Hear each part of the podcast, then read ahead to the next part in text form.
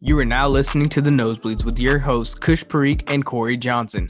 Be sure to check us out weekly on Tuesday on Spotify, Apple Podcasts, or wherever you listen to your podcasts. Follow us on social media to stay up to date with the podcast on Twitter at the underscore knowsbleeds. That's K N O W S bleeds. Instagram at the knowsbleeds and on Facebook, facebook.com forward slash the knowsbleeds. Face all your fears. Get so many donuts on them back streets. Sit so high in the nosebleeds. Feel like I can fly. Yo, what up, everybody? Welcome back to the Knowsbleeds podcast. That's K N O W S Bleeds. Is your boy. You already know it's your boy Kush, and I'm here as always with my co-host Cory Johnson. Cory, how are you doing, my man? Uh, long, long, long, long week. Uh, but I mean, ready to get it started, ready to get it popping. Um, glad to be back on the Knowsbleeds podcast. You already know the deal and ready to talk sports with my man Kush. Yes, sir. Let's do it. Let's get into it. We got the NBA. Last episode, we talked about All Star Weekend and all the events going on, and we talked about our uh, starters that we were going to predict. Cory actually went 100% on his predictions. He hit all of his predictions for his starters. I went 90%. I missed one. And uh, they announced the head coaches for the All Star teams. Quin Snyder from the Jazz is coaching team LeBron, and Doc Rivers from the 76ers is coaching team Durant. And today we're going to give our All Star reserve predictions for both conferences because that will be announced sometime this week. And this is voted by the coaches so let's get into it. Each uh, conference will have two guards, three front court, and two wild card players, which is basically any player, any position. Let's start off with the Eastern Conference. We got two guards. Which two guards are you going with, Cory? Uh, I got to go with uh, dude out of Chicago, Zach LaVine for sure, and then got to go with James Harden, Fear the Beard Harden. Uh, got to get him that nod as well. Yeah, I got James Harden as well. I mean, he was my starter. I thought he'd make a starter, but I'm not mad that Kyrie made it over him. It was toss up between them two. And then Zach LaVine, dude is balling, putting the Bulls on his back right now. They're actually in the eighth seat, so they're in the playoff hunt right now. And Zach LaVine, this guy is only 25 years old and he yep. is hooping out of his damn mind. All right, let's move on to the front court. We got three front court players. I got Jayson Tatum, I got Domantas Sabonis, and a surprise one, I got Nikola Vucevic. Who do you have for your three front court players? It's actually not surprising because I do have both Tatum and Vucevic, but I'm gonna throw somebody in there that you probably wouldn't expect. I'm gonna throw in Jerami Grant in there as well to get a reserve All Star nod. Interesting, Jerami Grant. Okay, that's. Uh, it was a toss up for me because I couldn't decide between Jerami Grant or to go with Julius Randle, but I was like, let me give my man Jerami Grant some shine. Well, then who do you got for the two wild card spots? I'm gonna go with Trae Young and Jaylen Brown. Okay, yeah, I got Jaylen Brown as well, but I'm gonna go with Julius Randle. Just what he's been able to do this season, taking everyone by surprise. We'll get a little bit into it, but let's talk about a little bit, a little bit about these guys. So James Harden, we said basically, I think he's a lock for a reserve. Zach LaVine, out of his mind. Uh, Jayson Tatum, we both have him. I mean, he's having a career year and he just seems to be getting better and becoming one of the best two way players. He's already in the conversations with guys like Jimmy Butler, Paul George, and you can even some people even argue that he's better than both of those guys. And I think those those two guys are superstars in this league right now. And then Nikola Vucevic, free Vooch, please free Vooch, get him out of Orlando. Someone go trade for him. He like I guess Orlando's just content with being a bottom dwelling seed in the Eastern Conference and they're just gonna be there every time. But Nikola Vucevic is such an underrated baller that I need him to like I need him somewhere else other than Orlando so he can actually compete and contend. I mean, there was one year where Laker fans were like, sign Vucevic. it was that bad for the Laker fans. They were like, yo, let's just sign Vucevic. I like, remember a time when the Laker man. fans were like, they're still kind of like that now, but they yeah, were like, get yeah. LaMarcus Aldridge, get Carmelo yeah, Anthony, exactly, get Vucevic. Exactly. I remember that. Exactly. And then uh, Domantas Sabonis, you went with Jerami Grant. Why you choose get Jerami Grant? Uh, I just feel like he's like legitimately the best player on the Pistons, which ain't really saying a whole lot because I know like that's a bad team. Absolutely, it's a bad team. But he's showed me that like from the season that he had a year ago with the Denver Nuggets, where he was a nice, solid role player, to now he's having, like you said, a career year. Um, like I just wasn't expecting that out of him to to, for him to be up there amongst like some of the the the, the well-known guys in the league as far as scoring wise. I did not know that Jerami Grant can get down and dirty like that, but I mean, he's he's doing the best that he can. I mean, obviously, he's on a really bad team right now, um, but overall, I felt like once he made once he signed that uh that contract in the offseason, I felt like he his his production was not going to go up. It was going to pretty much stay the same, or if not, get worse. So I wasn't really expecting a whole lot out of Jerami Grant, and he's kind of pretty much taking me by surprise. So I feel like the guy's got to get a reward of an All Star nod for me.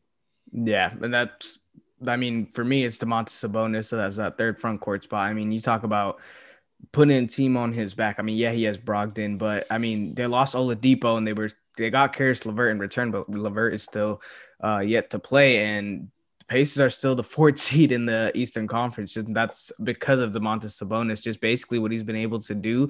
This guy can literally do it all on the offensive end. One of the best and underrated facilitating big man in the league. He can shoot from anywhere on the court, and he is an underrated rebounder because he will bang down low with the best big men two wild cards. We both had Jaylen Brown. Jaylen Brown having a career year for the Celtics. Um, and honestly, I see a lot of Paul George in Jaylen Brown, and it's kind of because just what he can do on both sides of the ball. And I'm talking about more of an Indiana Paul George, where he's that athletic high flyer who can guard your best player on the other team and can get you an instant bucket. That that's Jaylen Brown. Just to see him blossom from in the last two seasons to what he is now, I think he definitely deserves an All Star nod. And then for Julius Randle, I mean, this guy. He's he he's one of the candidates for most improved players. Just what he's been able to do. I'll get a little bit into him later. But well, you had Trae Young. Why is that? Yeah, um, I went with Trae Young um, just because you look at like the top guards uh, in the Eastern Conference, and I think it, everybody kind of like right now is kind of forgetting about Trae Young and really forgetting about the Atlanta Hawks at the moment, but he's still averaging like some really good solid numbers to be honest with you. I think it's just mainly the fact that uh, he's kind of undersized obviously and uh but he does get he does, you know, I feel deserve the All-Star nod just because of he's definitely improved and his numbers and the way that he's going at the moment, the way that he's playing at the moment, I feel he should get that that potential All-Star nod if, you know, either LaVine or Harden can't uh, be on the, the team or whatever. I liked me some Trae Young, but after watching this season, I'm starting to like him less and less. I get a lot. I'm like, dude, just foul hunts, and it, it, it annoys me. But yeah, he is hey, I mean, numbers. like he he learned from the best. He learned from James Harden. Yeah, but that shit is not fun to watch as an NBA fan. All right, let's move on. Let's talk about the Western Conference. Two guards. Who do you have? I'm going with Dame Lillard and Donovan Mitchell. I'm right there with you. Uh, how come Dame Lillard and Donovan Mitchell? I got to go with D Lil just because it was hard. Because I, I, the reason I didn't pick him for a starter was just because I felt like um, it was to be difficult for him to be there because obviously Curry's playing the way that he's playing. And I felt like if you, you know, had to pick between Curry and, and Lillard, I felt like he, Lillard, I mean, Curry was probably going to get the nod over him. So I got to go with Dame Lillard because he's having a great year. Portland's, you know, not playing too bad despite all the injuries that they've had this season. They still are, you know, definitely surprised me. Contender. Definitely surprised um, me. And then meanwhile, Donovan Mitchell. I mean, got to go with Donovan Mitchell because I feel like he's the main component as to why the Utah Jazz are atop of the Western Conference and atop the league with the best record right now. And I don't think anybody really expected that especially after the season that they had uh, last year in the bubble and the way that they went out. Um, but overall, kudos to Donovan Mitchell. And I don't know if it was them losing in game seven in the bubble. I don't know if it was the comments that Shaq made, but he's been balling. He's been taking it very personally, as Michael Jordan would say. And he's just going out there and just trying to be the best player on the court every single night, and I I, I got to give him an All Star nod for that. Absolutely. Yeah, D. Lil. I think. I mean, if he was in the conversation for a starter, and so he's definitely a lock to be a reserve. And then Donovan Mitchell, like you said, leading the number one team in the NBA record wise currently. So he's definitely got to get the nod. Three front court players. I'm gonna go with Paul George. Anthony Davis, who's probably going to be injured, so he'll have a reserve or he'll have a replacement, and then Rudy Gobert. Who do you have? Uh, I got you with uh, Paul George and Anthony Davis, but are y'all ready for this? Zion Williamson is going to be making an all star appearance in his second year in the NBA. Yes, Zion Williamson, got to get that man in there. He is absolutely dominating right now. The Pelicans are still a so so average team, I feel, but Zion is playing out of his mind right now. He's playing bonkers. And I feel like that dude absolutely has to be punched in as a pick if whether it's AD not being able to be there or Gobert or whatever, you got to put Zion in there because I just feel like that dude definitely deserves an All Star nod for me. Yeah. Uh, so for my two wild cards, I actually have Zion Williamson. He's going to be there too, and then Devin Booker. Who do you have for your two wild cards? I got Devin Booker. I feel like, you know, the Phoenix Suns, who I'll get into a little bit later, are definitely playing very well. Very uh underrated team at the moment, which is, you know, not a lot of people are talking about how well the Phoenix Suns are playing. And a good portion of that is because of Devin Booker and the play that he has been uh, demonstrating and displaying right now. He's been playing at a really high level. Meanwhile, I got to go with the dude who was an all star, uh, who made his first all star appearance. Uh, I think it was last season, or if not last season, maybe it was two seasons ago. But Brandon Ingram, uh, yes, last season I think last he did season. make yeah last season. Uh, I gotta go with Brandon Ingram as a, as a wild card spot. Um, I just feel like Brandon Ingram uh, is on a bad team right now, but if he got traded to like a good team, he would definitely be able to to showcase his talent. Still has not been in the playoffs, which I think is like one of the things that I can't I cannot wait to see Brandon Ingram play in the postseason because I feel like that dude is really starting to, ever since he got traded from the Lakers, he started to look more mature. He started to look um, more confident and just more uh, relaxed as a player. For so many times when he was on the Lakers, he still looked like he was trying to find himself. But ever since he's been in New Orleans, I felt like, especially with Zion going down with the not being there last season, he got the chance to be able to be the pri- primary scoring option. So that put everything on his shoulders to have to score, have to dominate the ball, and have to find a bucket.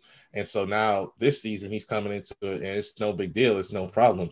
Um, it'd be curious to see if the the Pelicans decide decide to maybe like trade him because if they did, like a contending team would absolutely lick their chops at the chance to get Brandon Ingram.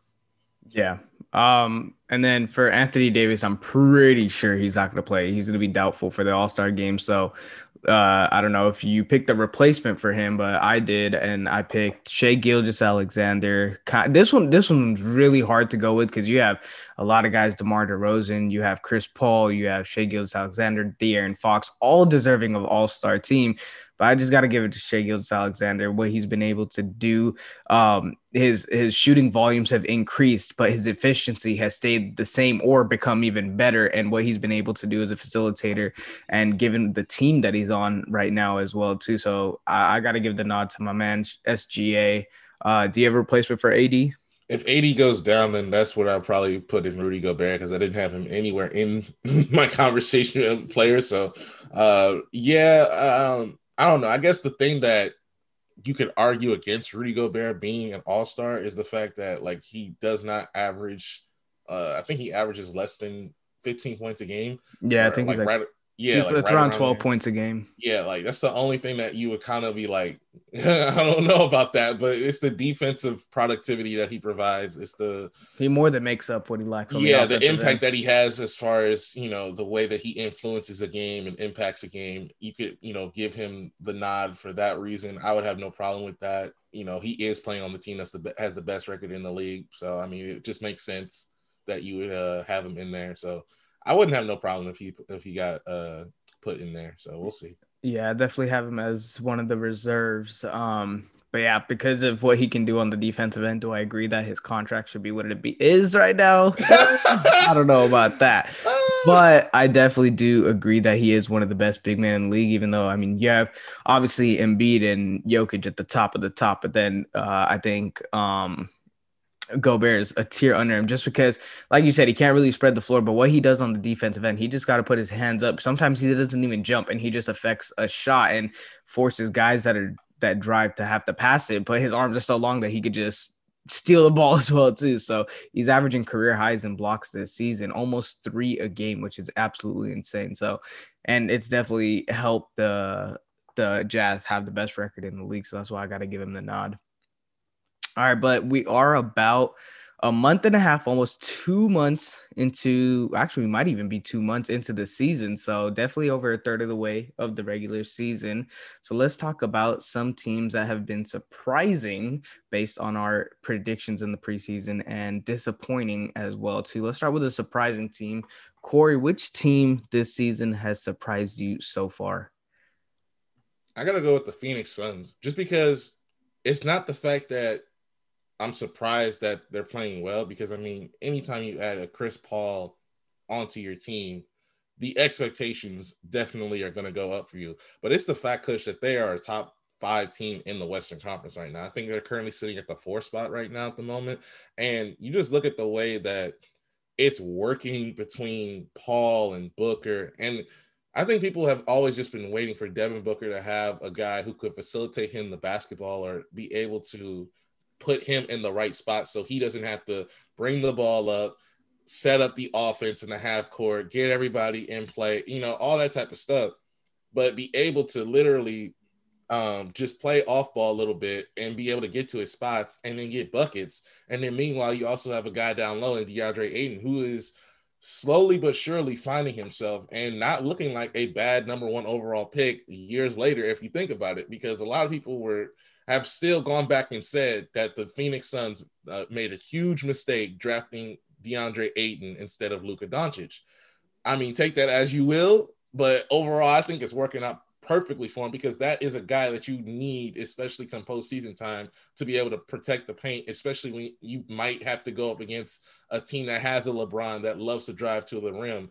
And you know you're gonna have to have somebody there to wall the freak up and just be a brick and not allow him to go ahead and just get whatever he wants. So I feel like that is a key asset for them. And those three, that big three right there, is the main reason why I feel this team is playing well. And also, shout out to the coaching, man. I mean, Monty Williams has really made this team into a legitimate force in the Western Conference. And I thought they were going to be like a fringe playoff team, which I mean, it's the Western Conference, so that could easily happen. And there's no, it's like I said it. I, I, I believe when we were predicting the season, the the teams that are like from four all the way down to maybe even like eleven could potentially swap out with each other. Like it's that close in the West. And so, I mean, if if they still stay at this four spot all the way through to the end of the season, then I think Monty Williams deserves Coach of the Year nods, but he'll probably go to like Quin Snyder or something like that.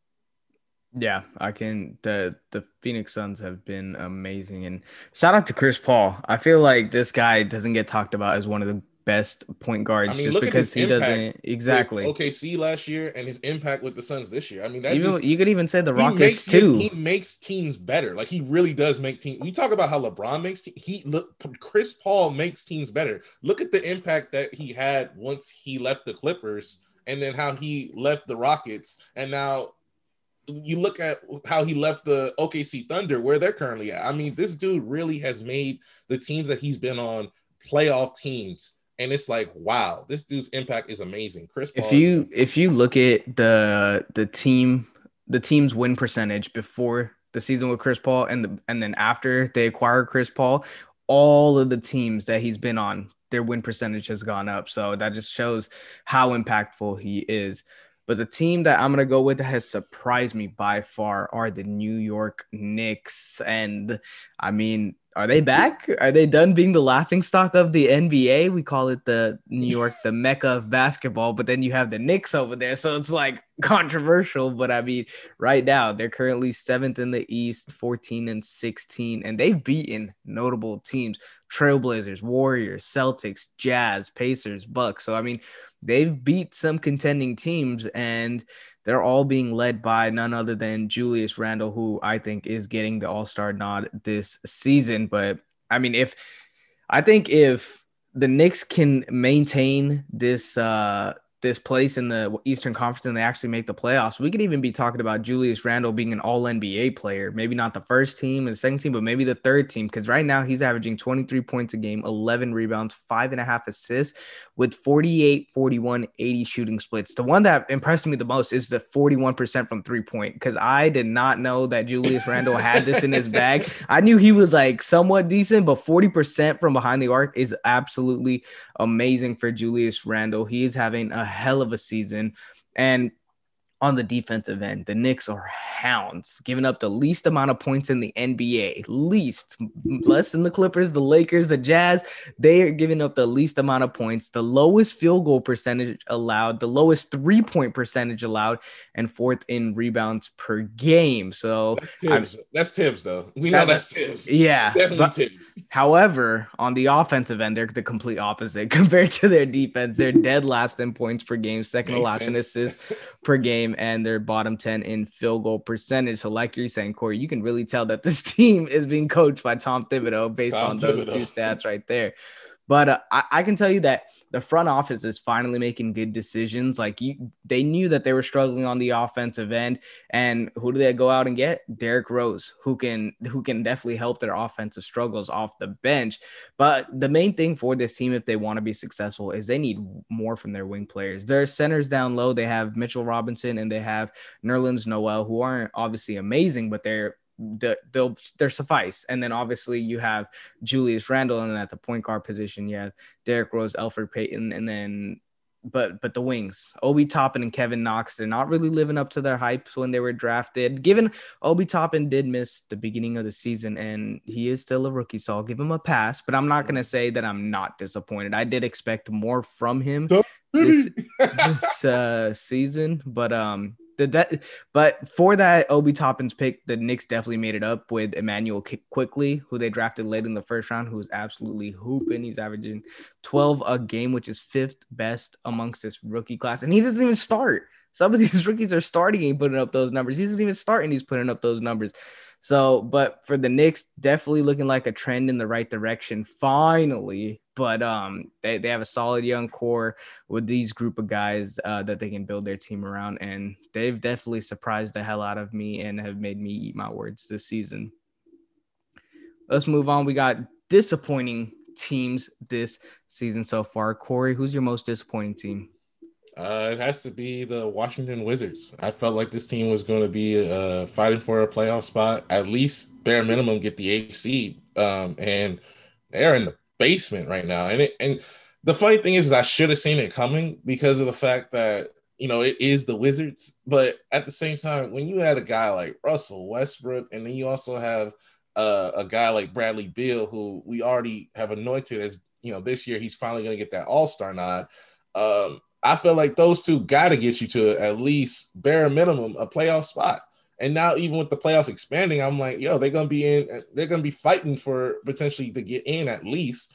But no, they have they have been really bad because they're they just have a bad team overall. And it's funny because they've beaten teams like the Nets, like the Lakers of recent, and I'm like, how are they beating these teams and they're so bad? But it just makes no I don't know. Their team is just a weird one to me because overall the makeup of that team is literally Bradley Beal go get 30, Russ contribute as well and anybody else if you can if you can figure anything out I love that Russ contribute as well anybody else if you can figure out anything else and come up with anything we would love to see it but I mean, it, it definitely doesn't help that gray area. It does. It definitely doesn't help that Thomas Bryant is out for the yeah. season. But no, I I would say I'm surprised, but I'm not surprised just because there's no defense on this team. I said this in no. the preseason. There's absolutely no defense, and I thought they were overhyped. But then again, I did not think that they would be this bad. I thought they still would have been, like you were saying, at least fighting for like that 10 through 8 seed through 7 seed or whatever it right? is. So I mean, it's but I mean, on the bright side, they're on a five game win streak right now. So maybe things can turn around for this team and uh because they're trending in the right direction. Exactly. I mean, maybe it'll turn around, but I don't know. And, and I don't know. I mean, I feel like uh we need to like probably the worst thing in the world was the fact that Russell Westbrook got traded to this team for uh, their rookie that they drafted, uh, Deni, because I mean he's a good playmaker overall, but I, I just I, I don't know uh, if he would have more so been able to get a lot more shine if like Russell Westbrook wasn't there, but I don't know. I, I think he's still he's still very young. I actually like very, I, I like Deni's uh potential. I, I yeah, actually really potential do. is very high, but I just like I feel like he needs like a few yeah few, maybe like at least two more like this year and next year and yeah this third year we got to see something out of him because I could definitely so see. Far, it, I feel like he's a project right now. Yeah. Um, for my t- honestly, this was a hard one for most disappointing team because there's been a lot of disappointing teams. I mean, you have the Miami Heat, you have the New Orleans Pelicans, but I'm gonna go with the Dallas Mavericks this season from being the third highest scoring team last season to being 17th. The Mavs are struggling, and it's not even on the offensive side; it's on both sides of the ball, and you could tell because they're currently 14 and 15, ninth in the Western Conference. When I thought, I think both of us had them as top four seed in the Western Conference. So, I mean, it's they're, they're struggling offensively. This is where they rank 17th in points per game, like I said, 25th in three point percentage, and 26th in assists. And you think that having Luka Doncic, those assist and three point numbers would be skyrocketing, but Luka's really doing all he can to carry this team offensively, but their offense is reminding me so much of the James Harden Rockets, where it's just a lot of isolation for Luka. Just let him play one on one, drive and kick, or just drive step back three, or, or kick it out to Porzingis, who's literally five feet behind the three point line, chucking up three pointers. So I mean, I mean that offense would for sure work. But when your offense is, you have to be shooting better than 35% from three pointers because they're attempting the seventh most in the NBA and they're not converting them as an efficient rate, and that's why they're struggling so much. And then Porzingis obviously missing the beginning of the season definitely hurt them. But then he started to come around. He's one of the best big men shooters in the league, but he is not the same as he used to be because two knee injuries, the meniscus and uh, ACL, he he's you could definitely tell he's being shy from going up in that paint, and that's kind of making him one dimensional as just a shooter. Um, so it, it, it's tough. And there's also been trade rumors about Kristaps Porzingis, Mark Cuban shut him down real quick, saying there's no trade rumors, but we'll yeah. see. And then uh defensively, they ranked they gave up the eighth most points per game. They have the second least rebounds. They have the fourth least uh steals and committing the sixth most fouls per game. So defensively, they're not looking good, especially when you look at their offseason like trades that they made. Seth Curry for Josh Richardson from the Sixers. That's looking like a terrible move right now. I honestly thought it was one of the better underrated moves made this yeah. offseason, but Josh Richardson is not producing for them on either sides of the ball. Like, even if he wasn't shooting well, you think he'd be great on the defensive end, given he's been an all defensive player and he's just he's just not doing it. And then you have role he players like the same since Miami, to be honest with you. Since yeah. he was in Miami and role players like Dorian Finney-Smith, Maxi Kleber, James Johnson, Dwight Powell, they have all lacked a step up on both sides on offense and defense. And it honestly makes teams uh it makes it easier for opposing teams to kind of focus solely on Luka and Porzingis. So the and the main thing that I said when we were talking about um uh places for Andre Drummond to land is they lack that paint presence. And and that's why I mentioned that they should be a team that goes after Andre Drummond because he's the guy who can protect the paint somewhat and who can crash the glass and kind of help attract more um players inside the paint so they can kick it out for wide open three. So I mean and and then another thing that I think would definitely help the Dallas Mavericks is another ball handler. I think they lack another ball handler. Yeah, you have Trey Burke, you have Jalen Brunson, who are great guards, but they're score first mentalities. And just the two of them together are averaging five assists a game. So I mean, getting another ball handler, I think definitely will take the pressure off Luka and allow the offense to flow more smoothly when he's when he's off the court. So it's tough because right now the Luka's doing all he can, but it's the role players who are really struggling to help this team both on both sides of the court. And honestly, I feel like nobody's on this team is safe in terms of trade talks unless your name is Luka Doncic. Yeah, and it's funny that you said that like this is reminding you of like the James Harden. I'm like I've been saying it since maybe last season, but when is ESPN just gonna say that Luka Doncic is James Harden, but he's European? Like Luka Doncic is the European James Harden. Like he absolutely plays the same way, just slower. He just plays slower than Harden. Who Harden's not athletic like a freak, but Luka's like slower than James Harden. So I mean, like, I don't know. I mean, he gets buckets. Don't get me wrong. It's just that yeah, it's not an insult at I'm all. still, I'm still the jury's still out for me as far as like I need to. I, I before we like want to say that he's the next this, the next that. I get he's young and he's got so much time to be able to develop. I mean, this could be a situation where this could end up being a James Harden situation if the Mavericks don't surround him with the complementary pieces to put him in a position where he can actually compete. Because this could be another James Harden situation with the Rockets. This can be an Anthony Davis situation with the uh, the Pelicans, where if you don't surround these guys with complementary pieces to help them be able to win a championship or just like not even win but just be in the conversation to win like the mavericks right now i wouldn't put them anywhere near the conversation of being trying to win a championship right now and like i know that like i said luka's still young but I mean, how how many years are you gonna let go by Mark Cuban where you look up and it's like now Luka's over here requesting a trade or something like that?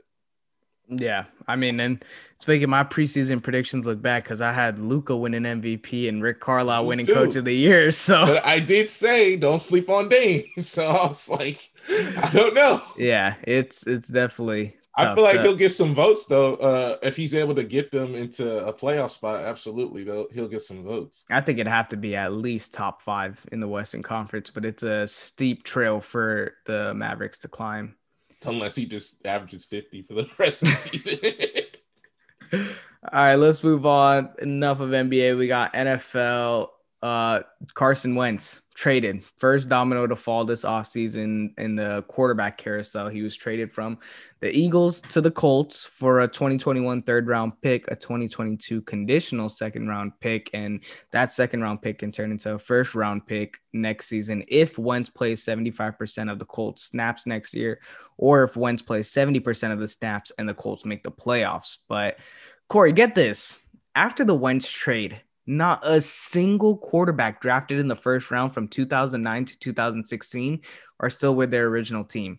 That's 22 quarterbacks within that eight year span that are not on their original team. That I don't know. That's insane to just think about because I mean, you think of first round quarterbacks that are taken, those are supposed to be your franchise players. So I mean, a lot of them has struck out.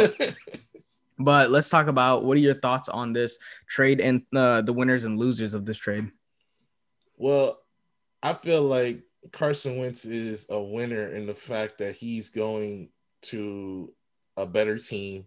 He's going to a better organization. He's going to a team in the Colts that need a quarterback because of Philip Rivers retiring, have still been searching for a replacement for Andrew Luck since the day he retired. And I feel like partnering up Frank Reich with Carson Wentz, you're banking pretty much on that relationship blossoming back to a la, what was it, 2015, where he was a MVP candidate. 2017. Yeah, 2017, where he was an MVP candidate. So I mean, you you're hoping that Carson Wentz will go back to that old Carson Wentz of playing well and hopefully staying injury free. But you got to, with all that cap space, you got to make sure you get that line right. You got to get that line right. If you're the Colts, you got to make sure that that line is looking impenetrable. So, because the the moment that Carson Wentz gets hurt, everybody's gonna be like, "Well, look, see, like that was a dumb trade." But you look at what they gave up, Kush. I mean, it, it's not that risky. To be honest with you, it's not. It's not that risky at all. And the fact that Philly had to settle for what they had to settle for in order to give up Wentz, I get. You know, addition by subtraction. Pretty much, this was a fire sale. I thought originally when they fired Doug Pederson, they were siding with Carson Wentz, but they were said, the hell with that. We getting rid of everybody. Getting rid of Carson Wentz, getting rid of uh, Alshon Jeffery, Deshaun Watson. I mean DeSean uh, Jackson. Excuse me. We getting rid of uh, Doug Pederson is the head coach. We are completely rebuilding. Scrap it all. We just gonna start from the ground up. But the sad part is, is that you trade Wentz and you have to deal with all that dead cap space that you now have to. They're like one of the worst teams as far as cap space. They are like the the 31st team, and they have to make up like 37 million dollars that they're gonna have to like shelf off in order to be under the cap. So I don't know how they're gonna be able to do it, but now there's now they're saying the Eagles are saying that they're gonna look at a quarterback. So I'm like, man, Jalen Hurts doesn't even get a chance to be able to relax and be like, all right, I'm the starter of this rebuilding team. It's like no faith whatsoever in you, buddy. It's like we're on to the next one. So so they're gonna try to get another quarterback out the draft and potentially ruin him. So I'm like, I feel like Carson Wentz is a winner here. The Colts could potentially be a winner here, depending on how Carson Wentz plays. And the Eagles, right now, at this very point, look bad just because of their entire organization and their situation of how things have played out. It was very toxic between Wentz and Pederson. They weren't speaking with each other, and Wentz was audibling and yes, I understand Carson Wentz has not looked the same since he's been hurt. He's had some very, very, very disappointing seasons, including last season. And he's looked like a shell of himself, a shell of a shell of himself. And you're you're you're pretty much just like, look, we'll cut our losses and we'll get rid of this guy.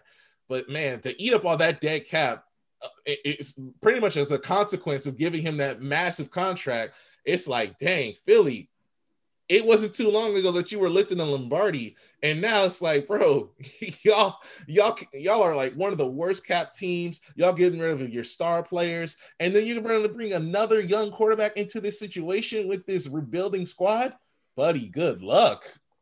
Yeah, I'm on the same boat with you. I think Carson Wentz, but I also think the Colts are winners as well too. Uh, like you said, Carson Wentz is going to a better team, and he's going to a better offensive line. I think the Colts have one of the best offensive line. The last two years, they've given up the uh, I think like top three in the least sacks given up. Uh, so I mean that's great news if you're Carson Wentz. You're like, all right, I finally have an O line that can protect me. And then yeah, Frank Reich was the offensive coordinator for the Eagles when Wentz had that MVP season. So I think it's a big win for both of them, and I think for the Colts, I mean like you said, you're they solved they may have solved their QB problem after Rivers retired. They didn't give up a crazy amount of picks or uh, a lot of players or whatever it may be, and you get a quarterback who's still only 28 years old. He's not old by any means. So I think definitely the the Colts walked away with this because um, when Frank Reich was the offensive coordinator. Wentz went 11 and 2 as a starting quarterback with him. So definitely interesting to see um, how the Colts and Wentz do, but Eagles. Yeah. Do, do you remember what the Eagles gave up to draft Carson Wentz in the 2016 draft? They traded 13, Byron Maxwell, and Kiko Alonso for the number eight pick for the Dolphins. And then they traded the eighth pick in the draft, the uh, 2016 third round and fourth round pick, a 2017 first round pick, and a 2018 second round, second round pick, pick yep. for the number two overall pick, where they took Wentz from the Browns. And these some of these picks turned into Jack Conklin, who it made the All Pro team last year. Mm-hmm. Laremy Tunsil, who's a great left tackle, and oh, uh, you know Deshaun Watson. so, I mean, th- then again, you could say screw it. I mean, we took our losses, but it was all worth it because we got a Super Bowl out of it. Even though Wentz didn't really do it for them, it was, the it, yeah, it was Nick Foles who did it. But I mean, so you could say screwed. It was worth it. We got our franchise's first Super Bowl, but their return for Wentz, I don't think it was that great, but it wasn't bad because basically it's Wentz was sitting on your bench. You weren't going to go forward with him. So at least you have the opportunity to get a first round pick if he decides to play, but it'd be absolutely hilarious if he's at like 69% per, uh, snaps played and the Colts are about to make the playoffs. And the Colts are just like, nope, bench nah, him. So we, will give you that second round. We're not going to give it the first. no, I doubt they do that, but that'd be. Uh, that would be funny though. But yeah, so I mean, basically for a backup QB, you get a third round pick this year, and then you get a second round pick, which could turn into a first round pick last year. But like you said, the biggest reason why I think it's a loss for the Eagles is $34 million cap hit from trading Wentz. Like absolutely disgusting.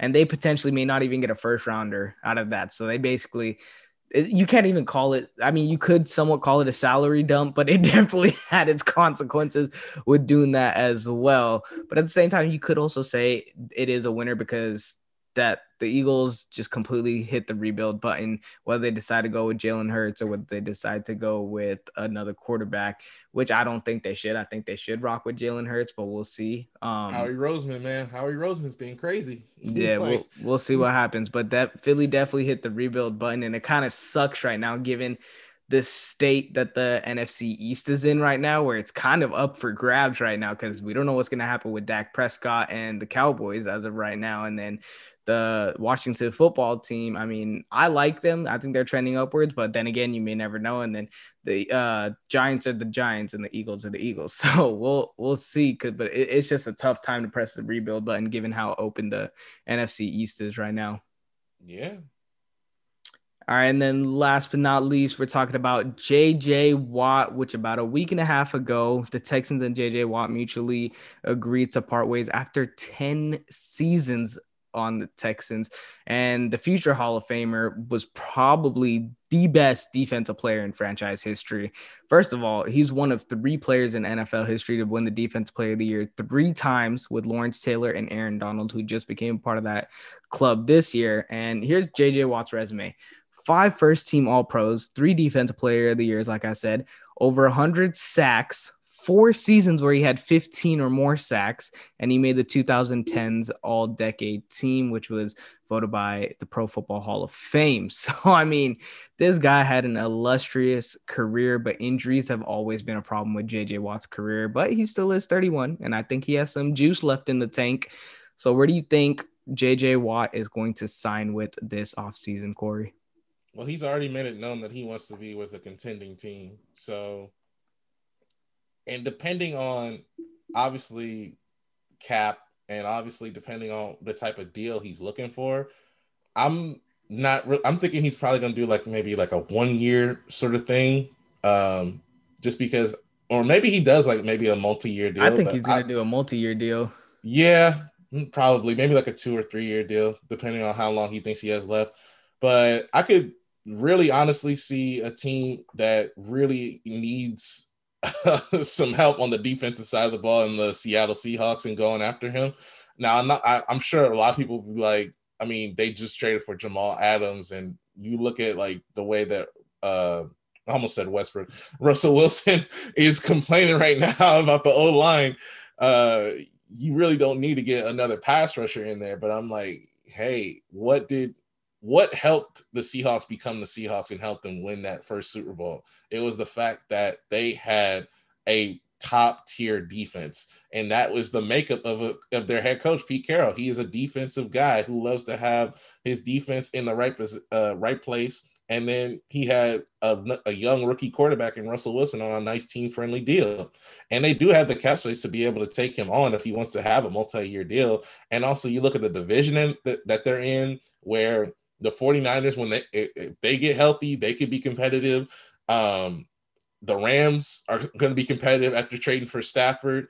Uh and then also you can't forget about the cardinals who are going to be competitive as well. So i mean you really can't in the nfc uh west you really can't take the, the foot off the gas pedal if you feel you're right there to potentially win a super bowl. And the seahawks are every year in the conversation with the guy like russell wilson you would figure they're right there to be challenging for a Super Bowl. It's just that for all the the hoopla they made about that trade for Jamal Adams, their defense was one of the worst in the league. So you added JJ Watt to get pressure on the quarterback. You can have Jamal Adams not have to uh, be a blitzing safety, and you can have him kind of stay back a little bit to be able to be in coverage. And then you just uh, fill out the offensive line, and then lo and behold, whether it's via the draft or whether it's via free agency, with your with your O line, you get you try to just make Russell Wilson not have to run for his life like Mahomes was in the Super Bowl, and you you appease that, and you get a, a, a, JJ Watt in because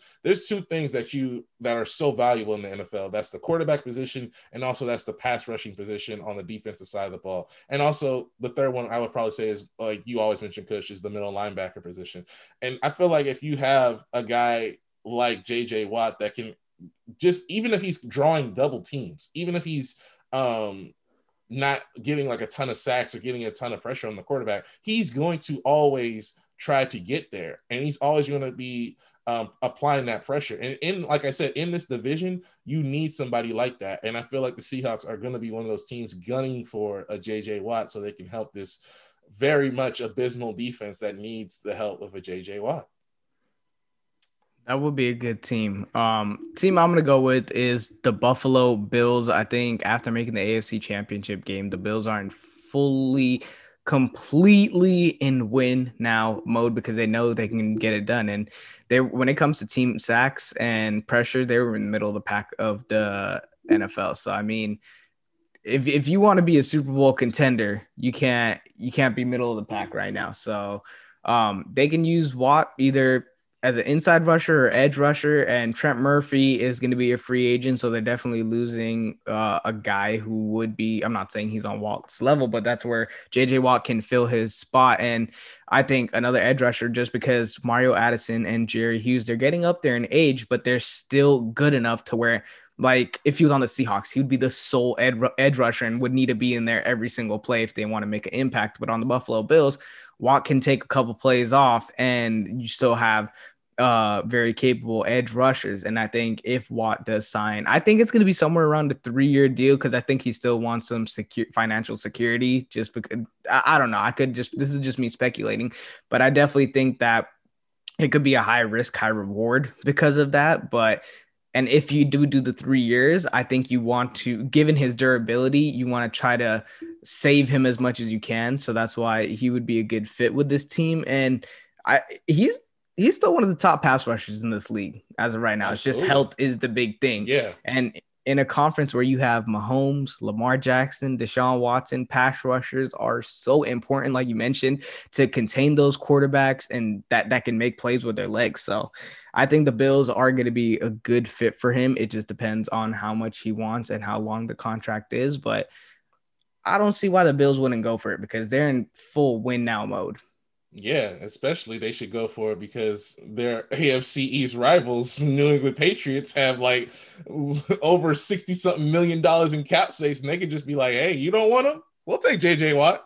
Because you know, Bill Belichick, after the season they had where they go seven and nine and they had to watch their uh, former franchise quarterback Tom Brady won a Super Bowl, you know, they have like over $60 million in cap space that is not that is not an accident. That just doesn't happen. Like that, he's gonna be out there trying to. They're already planning on who they're gonna get as their quarterback replacement for Cam Newton. What they're gonna do with the offensive line. What they're gonna do as far as weapons. They're already in re- uh, reloading mode. I wouldn't say the Patriots are gonna rebuild. They're in reloading mode because they're about to get the. They're, they're they emptied their bullets in the chamber with Brady, and they already loading up right now, trying to get some more bullets in that gun, bro. Because I know the Patriots right now are being quiet. That's what they like to do. Sneaky, slow and sneaky wins the race in New England. Yeah, well, we'll see because I don't know if New England is definitely a contender, and I know, like you said, he wants to go to a contending team since he's on the latter part of his career. So we'll he see. He did say that because somebody asked him on Twitter, like, "Yo, when are you gonna sign?" He's like, "Yo, I can't make a decision on as far as ordering food at a restaurant, so it's gonna take me a, a long time to mm. figure out what new city and the be- team I want to go to." The best part of this whole sweepstakes is he's posting random pictures and making like all the fans speculate. Like he posted a picture of his dogs or something, and the Browns fans were like, "Oh, dog pound, let's go! He's coming to the Browns."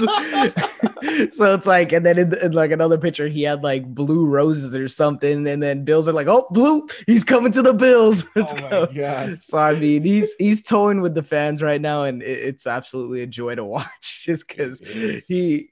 I mean, he is one of the hot commodities in the free agent market. So it'll be interesting where he lands and how much of an effect he can give a team. But other than that, that's gonna wrap it up for this episode of the Knowsbleeds. Make sure you guys are following us on social media on Twitter at the underscore Knowsbleeds. That's K N O W S Bleeds.